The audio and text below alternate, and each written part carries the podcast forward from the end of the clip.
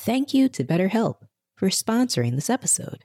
BetterHelp is the world's largest therapy service, and it's 100% online. With BetterHelp, you can tap into a network of over 25,000 licensed and experienced therapists who can help you with a wide range of issues. To get started, you just answer a few questions about your needs and preferences in therapy. That way, BetterHelp can match you with the right therapist from their network. Then, you can talk to your therapist however you feel comfortable, whether it's via text, chat, phone, or video call. You can message your therapist at any time and schedule live sessions when it's convenient for you. If your therapist isn't the right fit for any reason, you can switch to a new therapist at no additional charge. With BetterHelp, you get the same professionalism and quality you'd expect from in office therapy, but with a therapist who is custom picked for you. More scheduling flexibility and at a more affordable price. Get 10% off your first month at betterhelp.com slash adulting101.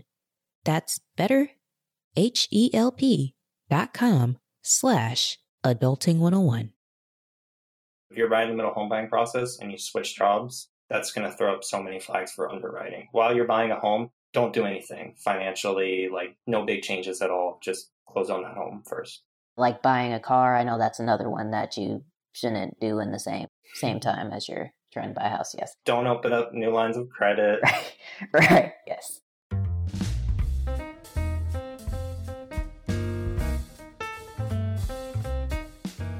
Hello, everyone.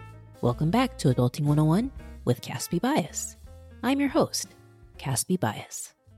Today, we are talking all about how to buy a house.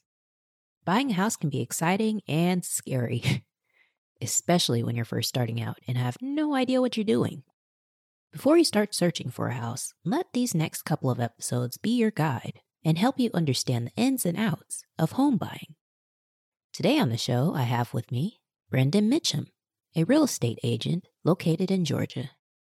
Brendan is a marine scientist turned real estate agent and investor, and he is a partial owner of nine mobile home parks in the Midwest. The two of us are going to walk you through everything that's involved in the process, such as finding a lender, getting approval, finding a realtor, to searching for houses, and more. If you haven't already, check out the new Adulting 101 with Caspi Bias animated series. There, you can review a few captivating moments from each episode in animated form. Check out the show notes for a link to the series. Brendan, thank you for joining me today on Adulting 101 with Caspi Bias. Brendan, I just wanted to say thank you again for speaking with me today a little bit more about, I would say, a pretty big uh, adulting or adulthood type topic. What would you say are some recommended ways that a young professional, or really anyone, can find the best lender and realtor for them? Yeah, so I, I would say really anytime you're looking for most professionals in most spaces, the best way to go is referrals. If possible, you want to find someone within your network, someone you know, someone you trust. How much you trust them, not super important, but it's just good to find someone who's done what you're trying to do, has done it successfully, and figure out how they did it and who they did it with. Like at the end of the day, if someone was successful, someone did something well, you just copy what they did and you're going to get pretty similar results. You can just go online and like Google search lenders in my area or agents in my area. That's fine. Even Bigger Pockets has actually a pretty nifty feature, which you could use if you don't have referrals. I think this method is better than Google searching. It's more catered towards investors. So if you're kind of investor focused, but you're looking to buy your first home too, go to Bigger Pockets. They have an agent search program where you can just type in the city that you're in and it'll show you some top agents. But really try to get that referral. If you have a best friend that closed a house and you want something similar, ask them who they used. Avoid Google searching just because you're, you're simply going to get who's paid the most for ads. It won't necessarily be like who's the best lender or who's the best agent for you. Yes, that's good to know. I actually was one person who actually went ahead and looked everything up on Google. Is in the beginning, I didn't really know how to get started. And that's actually how I heard about Bigger Pockets, which I know we keep bringing up the word Bigger Pockets, but Bigger Pockets is a very helpful resource as far as learning more about financial independence, learning more about investing through real estate, how to buy your first property, single family homes, multifamily properties, etc. Yes, I just to go back to what I was discussing previously, I, I did go through Google search and I typed in the best realtors within the area. As far as lenders, I actually didn't do that until after I found a realtor. And she provided me a list of different types of lenders within the area. After I heard more about Bigger Pockets, I and I actually heard about Bigger Pockets through a book that I read not too long ago. I believe it's called House Hacking Strategy. Yeah, Craig, um, Craig Curelop's book. I forget the exact title. Yeah, it's called The House Hacking Strategy. I read that one too. It's a good one. He outlined every step as far as not only looking for how to buy a house, but also how to bring in tenants and build wealth that way. So that was very much helpful. But he outlined like a list of questions as well that once you find a particular realtor or lender, he basically outlines what different types of questions you can ask them as well, just to figure out who exactly is the best lender or who would be the best realtor for you. Definitely agree with Brendan though, as far as referrals. If I had to go back, I would definitely would have included that within my processes as well.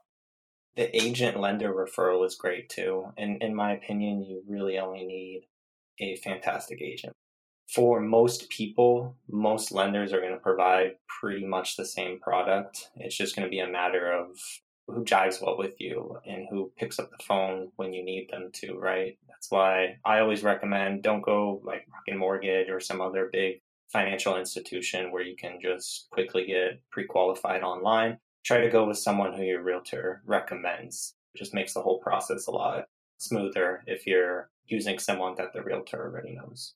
And pre approval is definitely important just so that once you get everything pre approved, your realtor can go to the seller and he or she can actually have that evidence to give to the seller, like, oh, hey, the buyer or the young professional, they're actually serious about moving forward with this. They have the funds to, to move forward.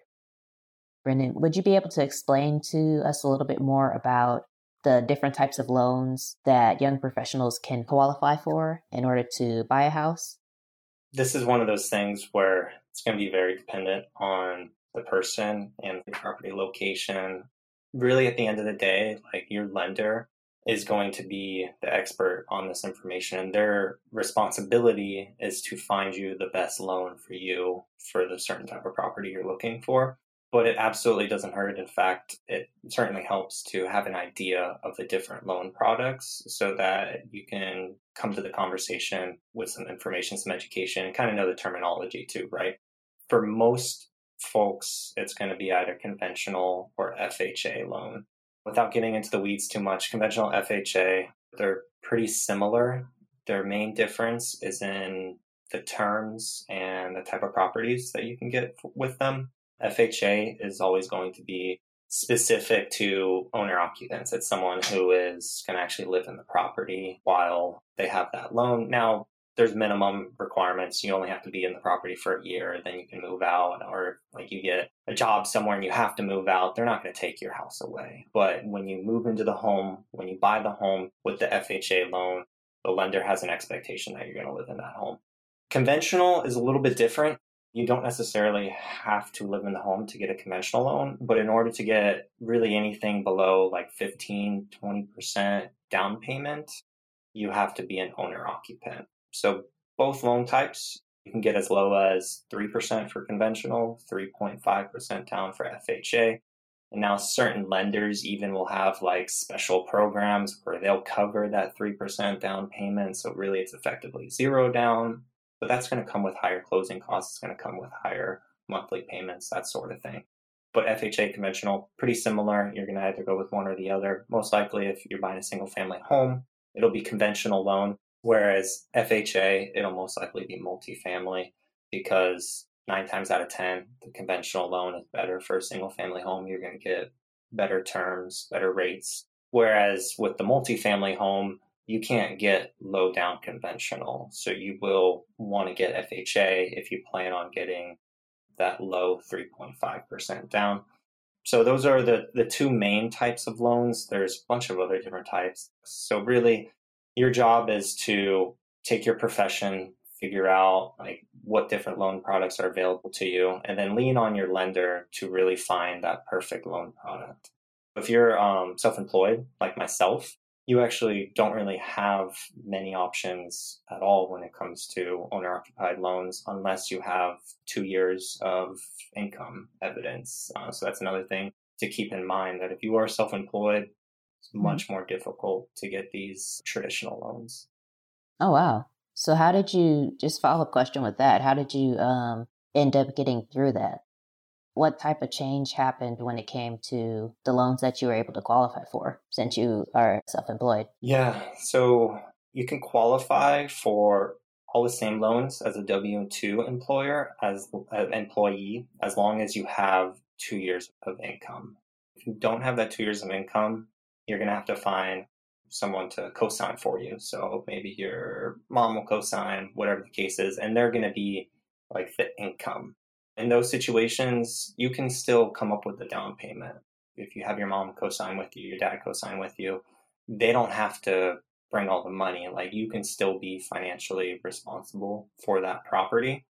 But my advice is if you are W 2 right now and you're like thinking about going self employed or whatever, but you're also thinking about buying a home in the near future, buy the home first while you're W 2 or just plan on having a co signer. I also want to add on to that. If you're planning on buying a house and you are thinking about just switching to a different job in general, consider buying the house first. If you're within the same field or if it's a similar job, that may be an exception, but definitely do your research before actually even considering that. Yeah, absolutely. Talk to your lender. Chances are you'll be fine as long as you can get a letter from the next employer saying like you're going to be employed. As long as there's not a big gap in employment too, or as long as you're not smack in the middle of the home buying process. If you're right in the middle of home buying process and you switch jobs, that's going to throw up so many flags for underwriting. While you're buying a home, don't do anything financially, like no big changes at all. Just close on that home first. Like buying a car, I know that's another one that you shouldn't do in the same same time as you're trying to buy a house. Yes. Don't open up new lines of credit. right. right. Yes. Yeah, yeah. Don't ever just little tip don't ever close a credit card. Just leave some little monthly subscription on that credit card. Keep it going forever because credit history is like a little sliver of your credit score. And if you take away that credit card that you've had since you were 16, your credit history goes from a decade to five years pretty quick. All right. Well, this moves on to our next step within the housing process, which is actually searching for a house. So congratulations, you found a lender or and a realtor. And so now you're at the point of actually looking for a house. So you would go on to particular sites, Zillow, Redfin. When you're looking for a house, what would you recommend would be reasons, good reasons to buy a house versus not so good reasons to buy a house? Like, oh, this house is pretty. I want to buy it. um, what would you say are some good versus not so good reasons to actually invest in a house or a property? Yeah, so I am definitely biased. I am an investor first. I would never purchase a property that's not an investment. So if you're purchasing a home just strictly to live in and you're not thinking about appreciation, you're just thinking about like, this is a nice home, this is great for my family, what have you, that might be fine. And when you say appreciating, would you be able to define what you mean by that? Yeah, just the home value going up, right? So appreciation, value goes up, depreciation, value goes down. But if you purchase as an investment where you're either adding value to the property, so you're going to move in, you're going to live in it, but then you're also going to fix it up. Maybe you're going to add an addition, you're going to finish the basement. That's called forced appreciation. You are actually forcing value into the home. And then let's say you plan to move out in five years after you force a bunch of appreciation. That could be a great investment. Another option is you could do that, move out, refinance the home, and start renting it out. That's also an investment as long as you are making a return on your capital. That's the capital to purchase the home and to fix the home up. Another option is house hacking, which is what I do. There's a lot of restrictions in certain counties, so you just want to like make sure you're following those. But generally speaking, you move into something with multiple units. You live in one, you rent out the other or others. You're house hacking, and you could cover your mortgage payments. That's an investment in my book. You can also do it with a single family home where you live in a bedroom and you rent out the other bedrooms. It's like co living, house hacking. That's also an investment with the amount of maintenance, it definitely brings down uh, overall income that may be coming in. Whereas with house hacking, actually bringing in people to further help that process by them paying rent each month, that'll help you as far as just fixing up those additional things that are broken around the house or save money as far as the future or towards some sort of cost, give or take. When you're looking for a house, so you, of course, you have to consider the the overall basics, like how many rooms you want to um, have within the house, how many bathrooms. Paying attention to what year that the house was built is important. I know that for older houses, a lot more renovations or fixes definitely pop up here and there. So that's definitely something to note. One of the main things, though, that I know I was looking for was paying attention to your overall budget when looking for a house. In the beginning, I was pre or pre-approved for a certain amount from the lender. But just a note to everybody, just because a lender says you are pre-approved for a certain amount does not mean like, oh, I'm gonna uh, basically spend all of that on a property. Definitely, if your budget doesn't work with that, just because they say you can work with that doesn't mean that you should full on throw all your money to toward that amount. Some uh, lender says, "Oh, hey, yes, you're pre-approved for um, three hundred thousand dollars," and you say, "Oh, awesome! So I'm going to look for properties that are three hundred thousand dollars." You definitely don't have to do that. You can go lower as far as just finding different types of properties and what works best for you and what you're most comfortable with as far as your budget. You're totally right. Like you're going to have to figure out your home search criteria. That's really important it's not something the agent's going to do for you. It's something that you sort of need to figure out on your own so that you can give them an idea of what they're looking what you're looking for. Another thing that definitely popped up for me was the um, looking for houses that didn't have an HOA. Brandon, would you be able to explain what an HOA is and what the pros and cons of having an HOA is? So an, an HOA, homeowners association, uh, it's an association, really like a corporation that can set rules, assess fees for rule breakers.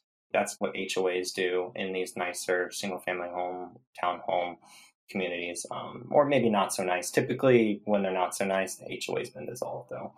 So the nicer communities have HOAs. There are definitely pros and cons to it it can be ideal for someone who really wants like a certain image in their community. They really want their community to look like something. They want someone that has their back.